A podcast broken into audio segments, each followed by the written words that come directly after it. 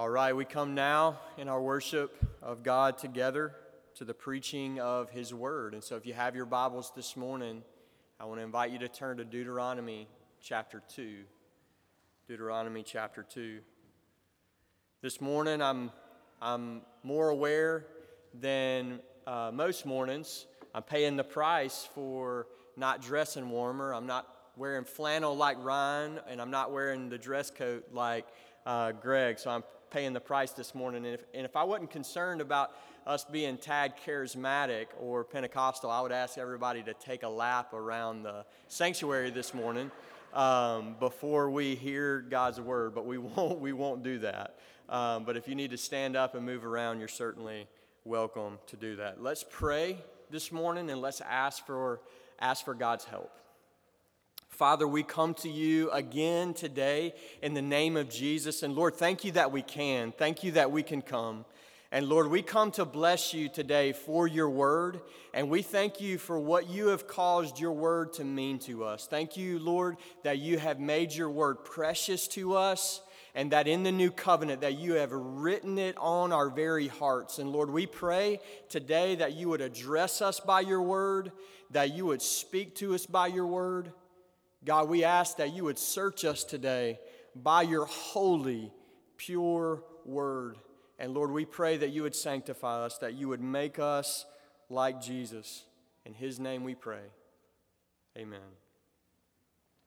All right, let's begin our time this morning reading God's word together. Deuteronomy chapter 2, beginning in verse 1, and we're going to go to verse 25 together this morning. Hear God's word. Then we turned and journeyed into the wilderness in the direction of the Red Sea, as the Lord told me. And for many days we traveled around Mount Seir. Then the Lord said to me, You have been traveling around this mountain country long enough. Turn northward and command the people you are about to pass through the territory of your brothers, the people of Esau, who live in Seir, and they will be afraid of you, so be very careful. Do not contend with them, for I will not give you any of their land. No, not so much as for the sole of the foot to tread on, because I have given Mount Seir to Esau as a possession. You shall purchase food from them with money that you may eat, and you shall also buy water from them with money that you may drink. For the Lord your God has blessed you and all the work of your hands. He knows you're going through this great wilderness. These 40 years, the Lord your God has been with you. You have lacked nothing. So we went on away from our brothers, the people of Esau, who live in Seir away from the Arabah road, from Elath to Ezion Geber. And we, went, and we turned and went in the direction of the wilderness of Moab. And the Lord said to me, Do not harass Moab or contend with them in battle, for I will not give you any of their land for a possession, because I have given Ar to the people of Lot for a possession. The Emim formerly lived there, a people great and many, as tall as the Anakim. Like the Anakim, they were counted as Rephaim, but the Moabites called them Emim. The Horites also lived in Seir formerly, but the people of Esau dispossessed them and destroyed them from before them and settled in their place, as Israel did to the land of their possession, which the Lord gave to them. Now rise up and go over the brook Zered. And so we went over the brook Zered. And the time from our leaving Kadesh Barnea until we crossed the brook Zered was 38 years. Until the entire generation, that is, the men of war, had perished from the camp as the Lord had sworn to them. For indeed, the hand of the Lord was against them to destroy them from the camp until they perished. So, as soon as all the men of war had perished and were dead from among the people, the Lord said to me, Today you are to cross the border of Moab at Ar. And when you approach the territory of the people of Ammon, do not harass them or contend with them, for I will not give you any of the land of the people of Ammon as a possession, because I have given it to the sons of Lot for a possession. It is also counted as a land of Rephaim. Rephaim formerly lived there, but the Ammonites call them Zamzumim, a people great and many and as tall as the Anakim. But the Lord destroyed them before the Ammonites, and they dispossessed them and settled in their place as he did for the people of Esau who live in Seir, when he destroyed the Horites before them, and they dispossessed them and settled in their place, even to this day. As for the Avim, who live in the villages as far as Gaza, the Caphtorim, who came from Caphtor, destroyed them and settled in their place. Rise up, set out on your journey, and go over the valley of the Arnon. Behold, I have given into your hand Sihon the Amorite, king of Heshbon, and his land. Begin to take possession and contend with him in battle. This day I will begin to put the dread and fear of you on the peoples who are under the whole heaven, who shall hear the report of you and shall tremble and be in anguish because of you. This is God's word to Grace Community Church this morning. Our prayer is that you hear it by the help of the Holy Spirit. I can remember significant moments in my life, some of them even when I was a teenager, like they were yesterday. I can recall them. And I have no doubt that that same principle is true for you significant moments mark us, and these are the ones that we carry with us all the days of our life. And in Deuteronomy chapter 2, it's easy to miss this on the surface of reading this text, but a significant moment happens in the history of the nation of Israel in Deuteronomy chapter 2. Context reminds us that the people of God are in the land of Moab, on the very outskirts of the promised land, after wandering in the wilderness for 38 years. For 38 years, the people of God had heard God say, Go southward, away from the promised land. But all of a sudden, God gives a word in verse 3 of our text, and He says, Turn northward turn northward. And friends, I want you to know this morning that was a generation shaping moment. That was a new beginning for the people of God. That was the most significant redemptive historical event that had happened in 40 years in Israel. God said, Go northward. In verse 1, we are told that Israel spends many days in the wilderness. That many days is 38 years as defined in our passage. Now, as you study the Pentateuch, especially Exodus, Numbers, Leviticus, Deuteronomy, you find out there are three major travel narratives that God gives us regarding Israel's journeys. The first is from He brings them out of Egypt, He brings them to Mount Sinai. The second is they leave Mount Sinai and they go to this place called Kadesh Barnea. And that's where they send the spies into the promised land and they don't believe God and God judges the nation.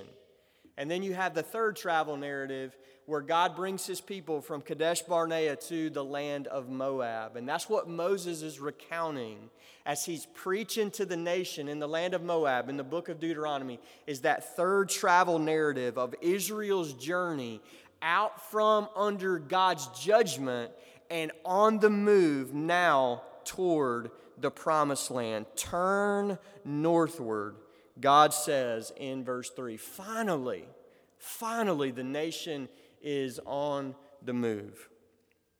In fact, I want to title the sermon this morning Israel on the move. That's what Moses is reminding us of this morning. If you're a note taker, uh, you, could, you could take down these three headings this morning as we move through this text Israel's restraint, God's sovereignty, and God's faithfulness. That's what we're going to see in this passage. Now, this new beginning is marked in this chapter with three commands to cross over important geographic boundaries. The first one is in verse 13. Uh, the, Lord says through the mouth of Moses, He tells the people of Israel, Go over the brook Zered. The second is in verse 17. He tells the people, Cross the border of Moab. And then the final is in verse 24 he tells the people Israel, Go over the valley of the Arnon. Now, this is one of those chapters where these maps in the back of our Bible save your bacon You flip over there and you can find out, man, where is that brook Zered? Where is that border of Moab? Where is that valley of Arnon? And as you do that, you'll find out that as Israel crosses each of these three boundaries, it's marking that they are getting closer and closer to their entry point into the promised land. The nation is getting closer and closer to inheriting the promise of God. But it is worth asking in this chapter why the change?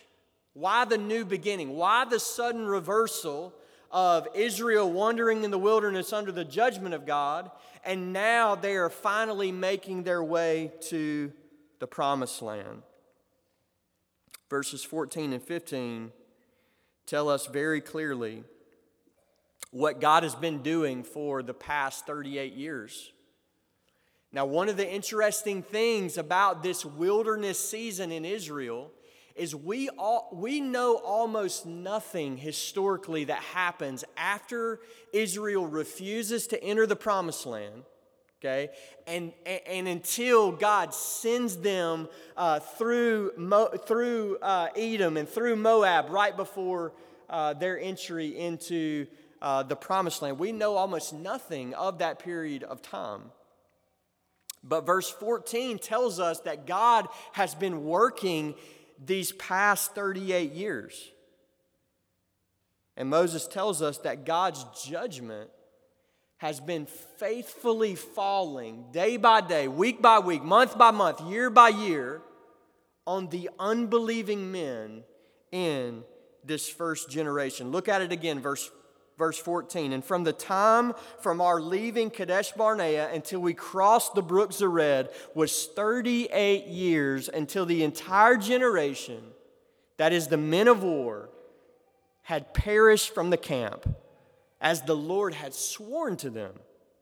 For indeed, the hand of the Lord was against them to destroy them from the camp until they perished. Now, in Numbers chapter 1, we have a census in Israel. And they actually counted up the number of warriors, the number of men of war. And so I want to give you that number so you get a sense of the scope of God's judgment that has fallen upon this nation. In Numbers chapter 1, verse 46, the total number of the men of war in the first generation of Israel numbers 603,550 men of war. That's how many bodies have fallen in the wilderness. Why? Because of sin, because of unbelief, because of rebellion against God. Day by day, the hand of God was stretched out in judgment upon this nation. That was chapter 1 of Deuteronomy. But now the storm of judgment is past, and we have this new beginning, this new history in Israel with a new generation.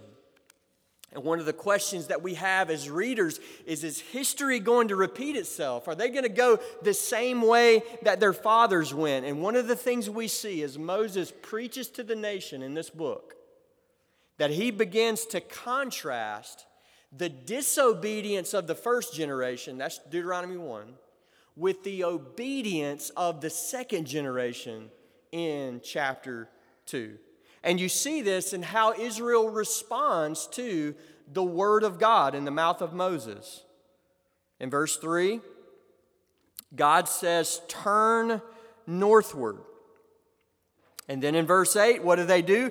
And we turned and we went. God said, Israel did. Same thing you see in verse 13. God says, Rise up and go over the brook Zered. So we went over the brook Zered. In other words, they know a little bit of a taste of what it's like to disobey Yahweh, the word of the Lord. They saw these bodies strewn out in the wilderness, and now we have a picture of Israel heeding the word of God, Israel obeying the word of God. And so the journey away from the promised land was marked by disobedience to the Lord. But this journey towards the promised land is marked by Israel's obedience. God said, and they did. And I want you to see that even in the way that their journey to Moab unfolded, God is teaching obedience to his people. And so I want you to see something surprising in this passage. At the very end, in verse 24, we see a command from God he tells Israel to get ready to go to war, to take up arms. It's time to fight. He says it this way Rise up and set out on your journey. Go over the valley of the Arnon. Behold, I have given into your hand Sihon and his land. Begin to take possession and contend with him in battle. And so, this is a journey of obedience. Israel is going to have to obey God. They got to learn how to fight when God says fight. But the surprising thing in this passage is in the same chapter, prior to the command to go to war, three times, God says to this nation to do not fight, do not harass them do not enter into conflict with them. Three different people groups. You see the first one in verse 5 regarding the Edomites, the people of Esau. God says this do not contend with them. Happens again in verse 9, this time to the Moabites. Moses says, Do not harass Moab and do not contend with them in battle. And you see it again in verse 19 regarding the Ammonites. Do not harass them or contend with them. And so I want you to see that. This is God's word to God. Deuteronomy is our book. And in the same chapter, God tells his people to go to war and don't go to war. Now, now, one of the things that this clarifies is some of the mockers of the Bible love to try to frame Israel's conquest of Canaan, the holy war that Israel takes up in the name of the Lord, as this brutal license that God gave Israel to kill whoever they wanted. That's what kind of God you serve, Christians. That's the mocker. But chapter 2 shows us that Israel was bound to the word of God. They did not have a license to kill whoever they wanted. They had to go to war by the word of God, and they had to refrain from war by the word of God. This is another lesson in obedience as they journey towards the promised land. By the word of Yahweh, they must both make war, and by the word of Yahweh, they must show restraint. Whatever God says, God's people do. That's the lesson in Deuteronomy 2. Now, think about this. Their fathers, the first generation, failed in exactly this test. In other words, uh, Moses has already recounted this. The first generation refused to go to war when God said fight. They didn't go into Canaan, they refused to do it. And then, after they disobey and God judges them, they go to war when they don't have any command from God to go to war. And God judges them for that. First generation failed in exactly this area. And you see that failure in the last two paragraphs of chapter 1. And so, what God is doing is He's testing the second generation. Are they going to be like the first generation? Or will they fight when God says fight? And will they restrain when God says restrain? And this is what's happening in this chapter. God is requiring, teaching this new generation to live by His word, under His word, submitted to His word, yielded to His word. And this is always what God requires of his people obey my word, keep my commandments. In this covenant relationship with God, it's very clear from beginning to end who the Lord is and who the servant is. God is Lord, He is King, we are His servants.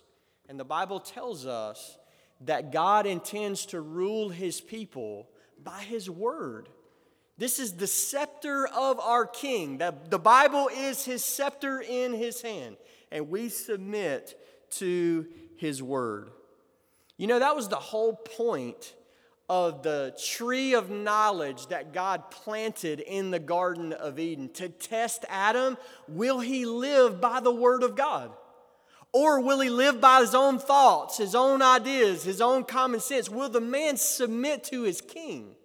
and he failed that test. First generation of Israel failed that test. God is putting that same test to this generation. God tests that principle in every generation. This is still what God requires from his people. Will we obey his word? And so God required restraint from this second generation. We'll talk about war next week as we get into that, that next passage with uh, Sihon. But what I want you to see here is that this restraint is not an easy thing. It's not like, uh, man, that was so easy for them, you know, to do that. Godly restraint is never like that. And so one of the things that you can that you can pick up from the book of Numbers which is a fuller history of these same events than the concise summary that Moses is given in chapter 2 is you can you can see that their journey northward as they leave the wilderness go through edom go through uh, moab have this encounter with the ammonites. Every single step was difficult for them. Nothing was easy. Every single step they were opposed they were ridiculed, they were provoked every step of the way.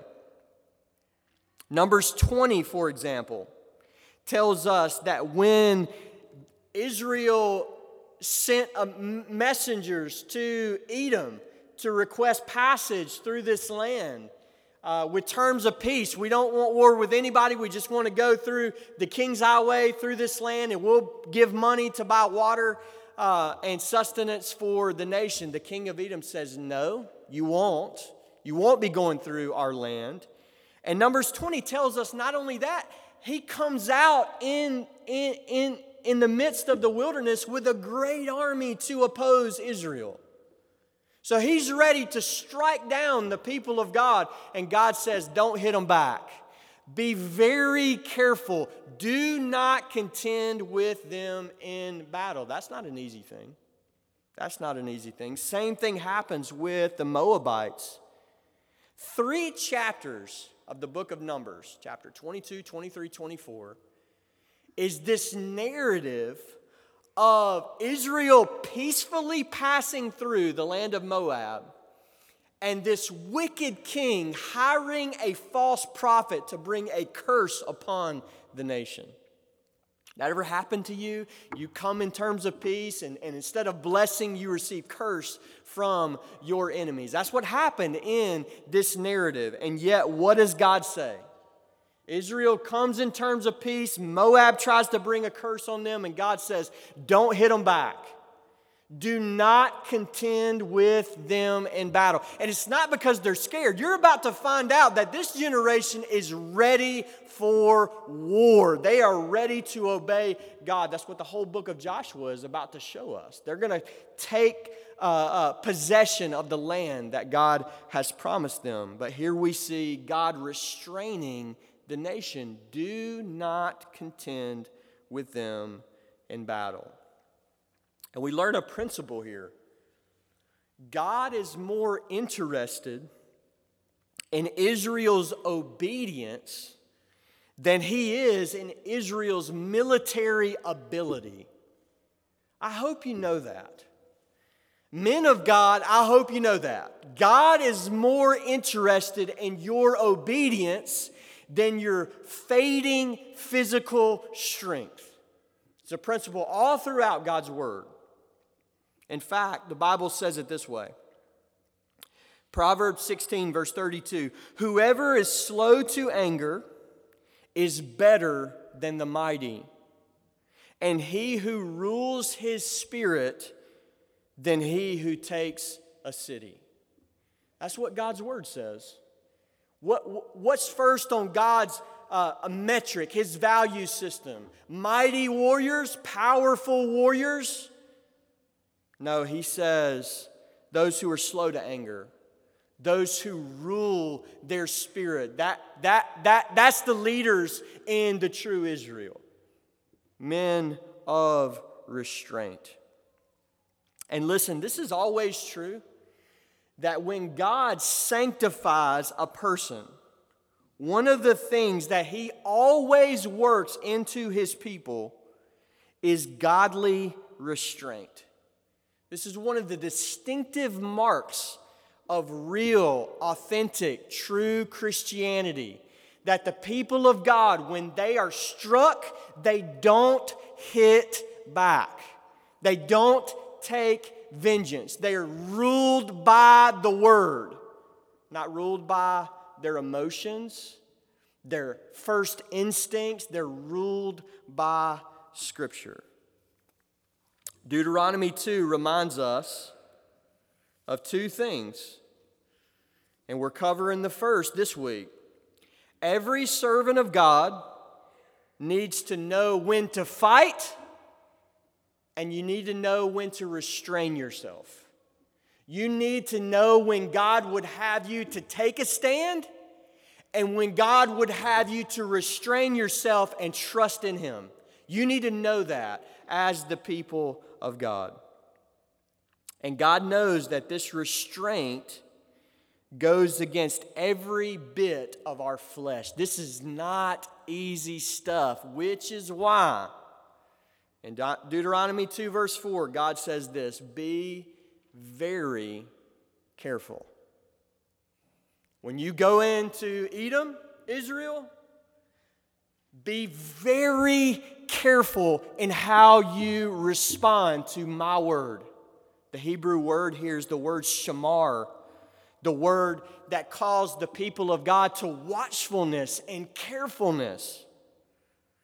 The idea here is that this word reminds us that we cannot trust our first impulse to react to a situation. It reminds us to pray for God's help God, I want to be a man or a woman who's ruled by your word. Lord Jesus, rule my spirit right now. Restrain me. Restrain my anger. Restrain my flesh. That's, that's what we're called to in verse 4. Be very careful to obey your God. I want to remind us that no one ever lived out this principle of godly restraint like the Lord Jesus Christ. No one. Listen to what Peter says about Jesus in 1 Peter 2, verse 23. He says, When, when he, Jesus, when he was reviled, he did not revile in return. When he suffered, he did not threaten, but continued entrusting himself to him who judges justly. Now, we know Jesus didn't restrain himself out of weakness or out of fear. He was a fearless man, the strongest man that ever lived, a sinless man. Jesus restrained himself because he was ruled by the Word of God. And so I want you to ask yourself today when is the last time that I lived out godly restraint? When is the last time, real life situation, real life ammo, okay? When somebody hit me and I didn't lash right back and lay into them. When is the last time that my spirit was ruled by the word of my God? When is the last time that I put a muzzle over my mouth? When is the last time that I submitted to my king? Reason I want you to ask that question is we're trying to search out this morning, Lord, am I a doer of your word or am I a hearer only? We don't want to be hearers only of knowing the commandments of God. The commandments of God are given to the people of God that we would obey them. And God expects that when His word restrains us, we yield to Him, we obey our King. This is the word of God to the church in Romans 12, verses 18 and 19. If possible, so far as it depends on you, Live peaceably with all. Beloved, never avenge yourself, but leave it to the wrath of God. Now, this sin, the sin of a lack of restraint, God causes people to godly restraint. If we don't hear Him and we lack this restraint, if it goes unchecked in the church or in the Christian life, you could refer to this person as the Christian brawler, okay? Which is an oxymoron. That's not a compliment, right? Um, the Christian brawler, describing the censorious person who's always ready to verbally strike over any doctrinal matter, any cultural matter, any personal matter. At the drop of a hat, they're ready to fight. The Christian brawler. I want to share this story with you from Iain Murray's biography of Martyn Lloyd-Jones. He recounts an incident where Martyn Lloyd-Jones rebuked a fellow pastor who had begun his ministry preaching the gospel and then turned into a censorious, contentious culture warrior. He told the man in this conversation that more is needed to feed Christ's sheep than making mincemeat of liberal theology and liberal ideas. And as needed as that is to tear down what isn't right, the people of God need more than that. They need their souls encouraged, they need the gospel. Listen to what Martyn Lloyd-Jones says. He says, Dr. Shields, you used to be known as the Canadian Spurgeon, and you were.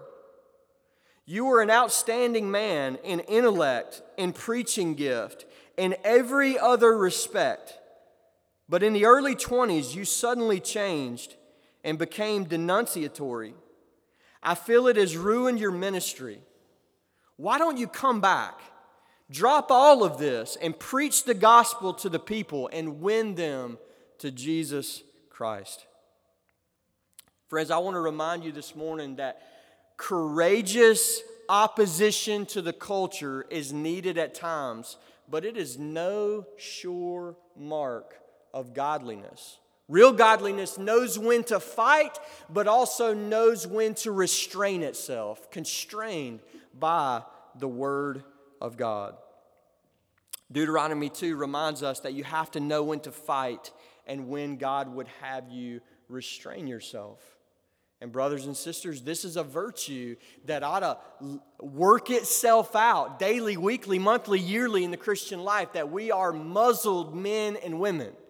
We don't, we don't just, we're not raw. We don't just say what we think about everything. We are muzzled. We are controlled and governed and submitted to the word of our King. He is King.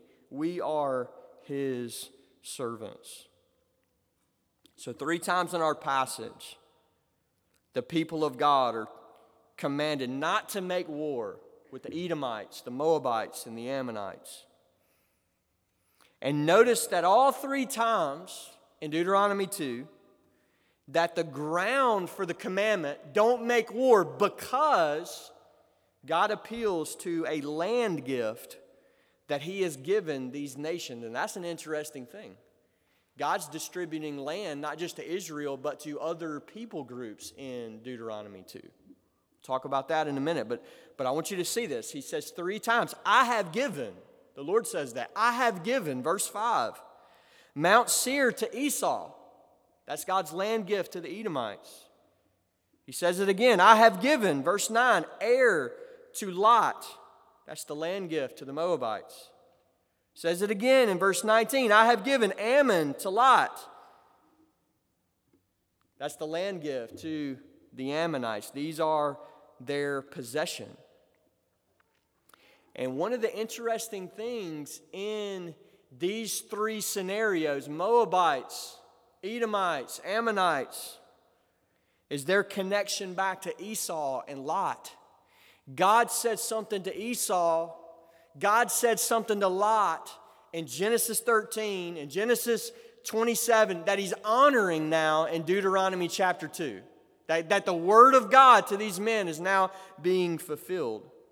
And really, you can trace those promises that God made to Lot and that God made to Esau. They're not really for Lot's sake or for Esau's sake, they're because these men were connected to who? That's right, Abraham. They're both connected to Abraham. They're blessed because they're connected to Abraham. We'll come back to that in just a minute.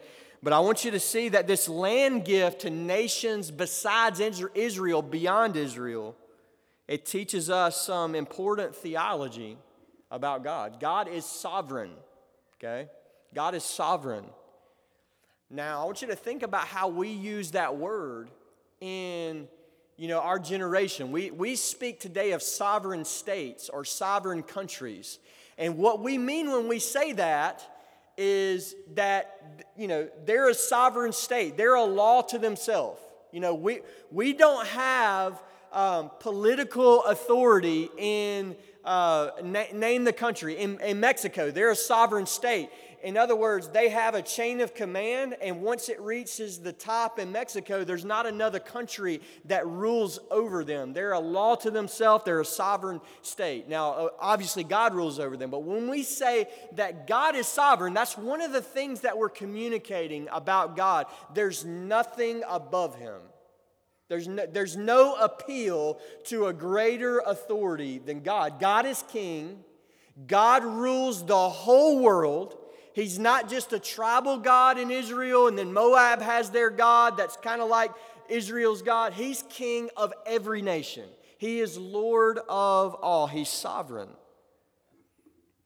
And you see that in this passage where Moses is recounting the geography of this region and the political history of this region. In fact, in the ESV, if you're reading the ESV, there's two parenthetical statements in this paragraph.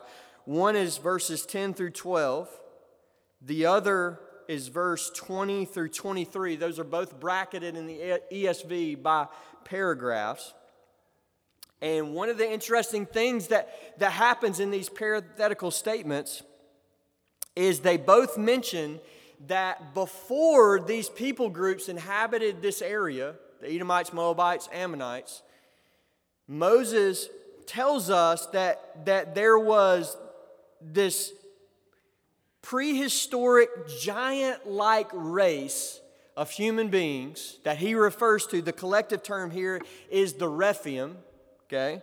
And then there's several names that each of the people groups mention, they, but they call them this, they call them this, but they're the Rephaim.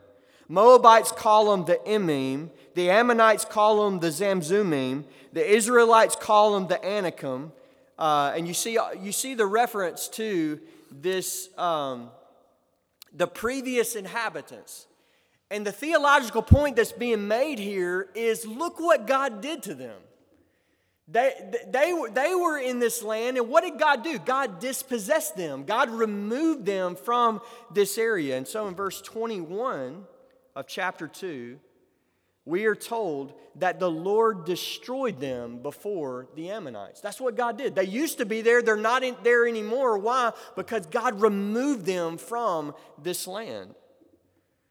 And this should have been a great encouragement to Israel because that's why they feared going into Canaan. The Anakim are there.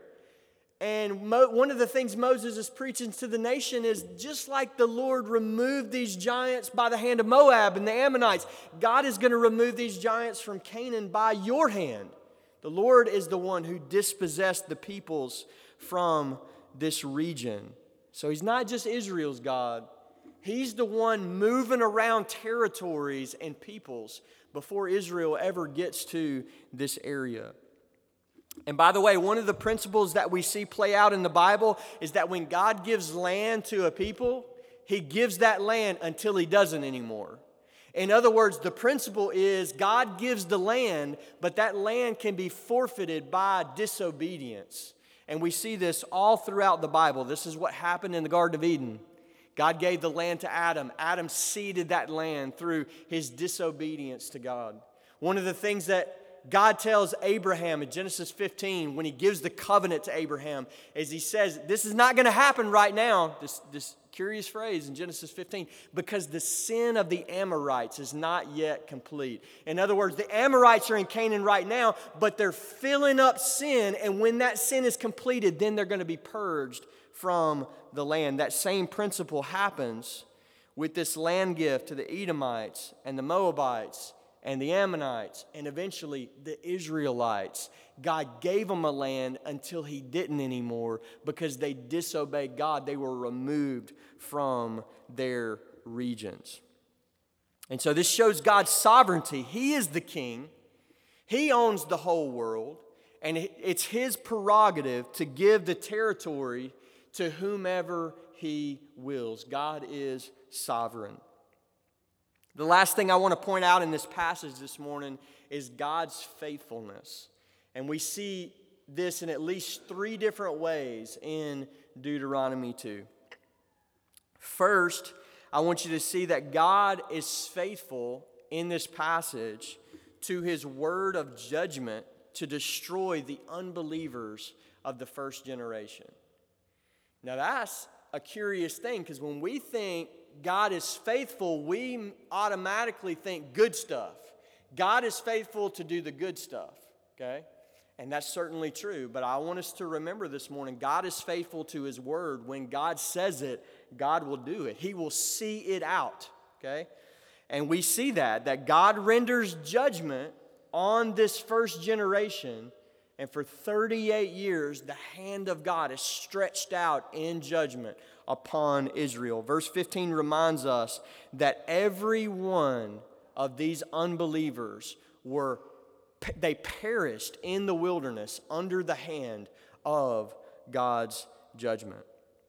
Several times the Bible uses this first generation, the, the unbelieving generation, as a negative example for us. Negative example in the sense of don't do what they did. See what happened to this first generation of Israel. Don't do what they did. This is Paul's argument in 1 Corinthians 10. These things were written as examples to us, Paul says. But this, this appeal is also made in the book of Jude. It's an appeal to this first generation. Listen to Jude 5. He says this Now I want to remind you, although you once fully knew it, that Jesus, who saved a people out of the land of Egypt, afterward destroyed those who did not believe. Excuse me, Jude, who'd you say did that? Jude, clarifying here, Jesus did that. Jesus saved a people out of Egypt. It's one of the incredible light that the New Testament throws back on the old. That when that when God was leading the people by the pillar uh, of fire and the cloud uh, and the glory cloud in the wilderness, Jesus was doing that. Jesus saved the people out of. You mean the carpenter's son? Yeah, the carpenter's son, the Lord Jesus. He saved the people out of Egypt, and that same Jesus, Jude said, destroyed those who did not believe. And so I want you this morning to remember this about Jesus, to know this about Jesus. Jesus saves and Jesus judges. And he's faithful to do both of those things. Jesus saves and Jesus judges according to his word. So, one of the ways that we should respond when we hear about God's dealing with this first generation is we should fear God's judgment and we should trust God's promises. We should fear God's judgment. Jesus destroyed those who believe, and we should trust God's promises. He saved them out of Egypt. And so, first, we see God's faithfulness to his word of judgment. Second, we see God's faithfulness to Abraham in this passage. Long after Abraham had died. I mean, this was you know, back in the book of Genesis, Abraham dies. Now we're uh, the last book in the Pentateuch, Deuteronomy chapter 2, and God's still being faithful to Abraham. I want you to consider this this morning. The Moabites, the Edomites, the Ammonites, what did they do to deserve being passed over by Israel? Understand the question. There's about to be holy war that's going to break out in Canaan, and God's going to give the command nobody survives. Okay? A lot of people groups in that category. What did the Ammonites, the Edomites, and the Moabites do that they wouldn't be in this group? And the answer to that question is absolutely nothing. They were undeserving of the kindness that God showed them when the people of God passed them by and God required restraint. And one of the things we're told in this passage is that God showed them kindness. Why did He do that? Not because they deserved it, He did it because of their connection to Abraham. And the Bible actually tells us that God will deal with all nations on the basis of their posture to Abraham.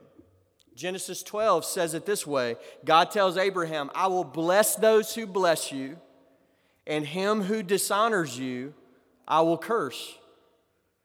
And then God says, In you, Abraham, all the families of the earth shall be blessed. And so there's a picture here. And I want you to see it that the mercy that is shown to Edom, Moab, and Ammon for Abraham's sake is a foreshadowing of the blessing of the gospel. God is going to deal with the whole world on the basis of how we are related or connected to Abraham. One of the ways, you know, you could say this in different ways. You need to be saved, friend. You need your sins forgiven. You, you, you, you don't want to perish under God's judgment. You want to have God's blessing. One of the ways that the Bible says this is you need to be linked to Abraham. You need to find out how you go from being outside a relationship with Abraham to being inside, counted among Abraham's seed, Abraham's offspring.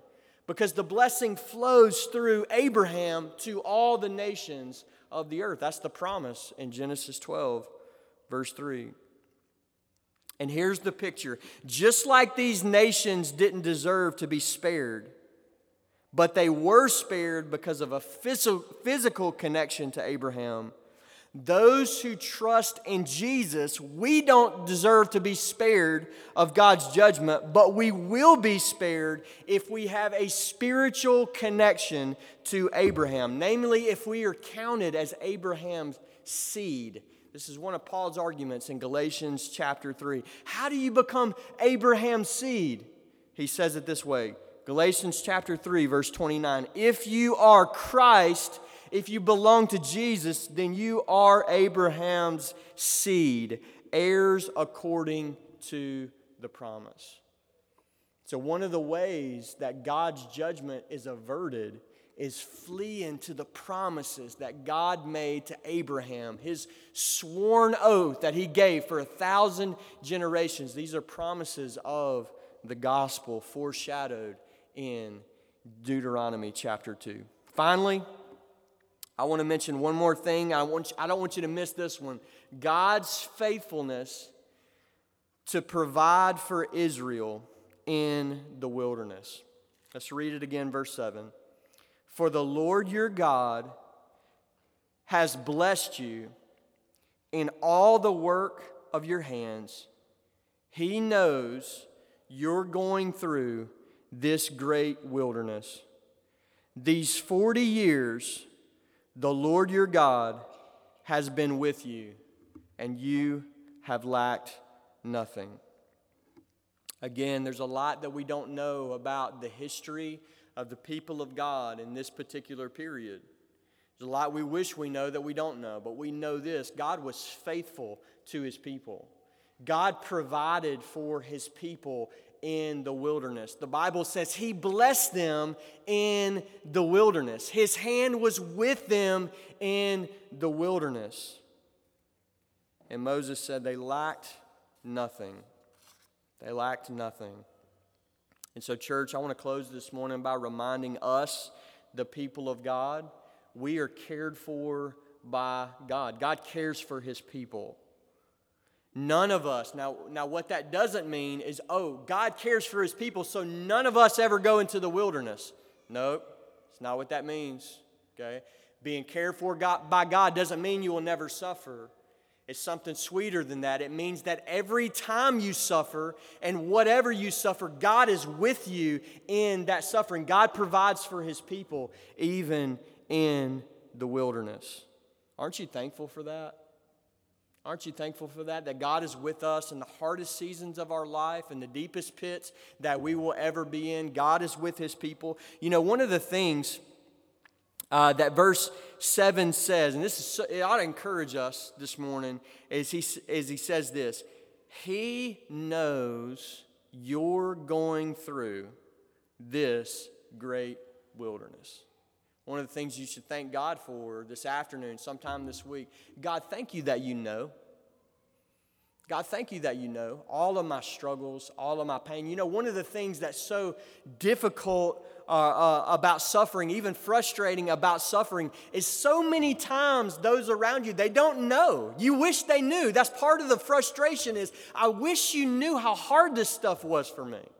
You can't communicate it. They can't see it all. One of the things that you should thank God for is He knows you're going through this great wilderness. You can take heart in this as a Christian. You can take heart in this that God knows your way, that none of your difficulties escape His watchful, His loving eye. And not only does He know, verse 7, the Bible reminds us this morning that He is with us. He is with us, and He blesses His people in the wilderness. And one of the testimonies that every Christian's going to have at the end of our life is when it's all said and done, we lack nothing. Uh, uh, Psalm 23 says it this way we, will turn back on our life and we'll say, you know, how was it for you, friend? And the answer will be, Surely goodness and mercy followed me all the days of my life, and I have dwelt in the house of the Lord. God blesses his people even in the wilderness. Let's pray together this morning. Father, we thank you for your word. And we ask, God, that you would make it effective in your church. Lord, we want to be searched by you, sanctified this morning. Lord, we pray that you would build us up in our faith in Jesus this morning through your word. In Jesus' name we pray. Amen.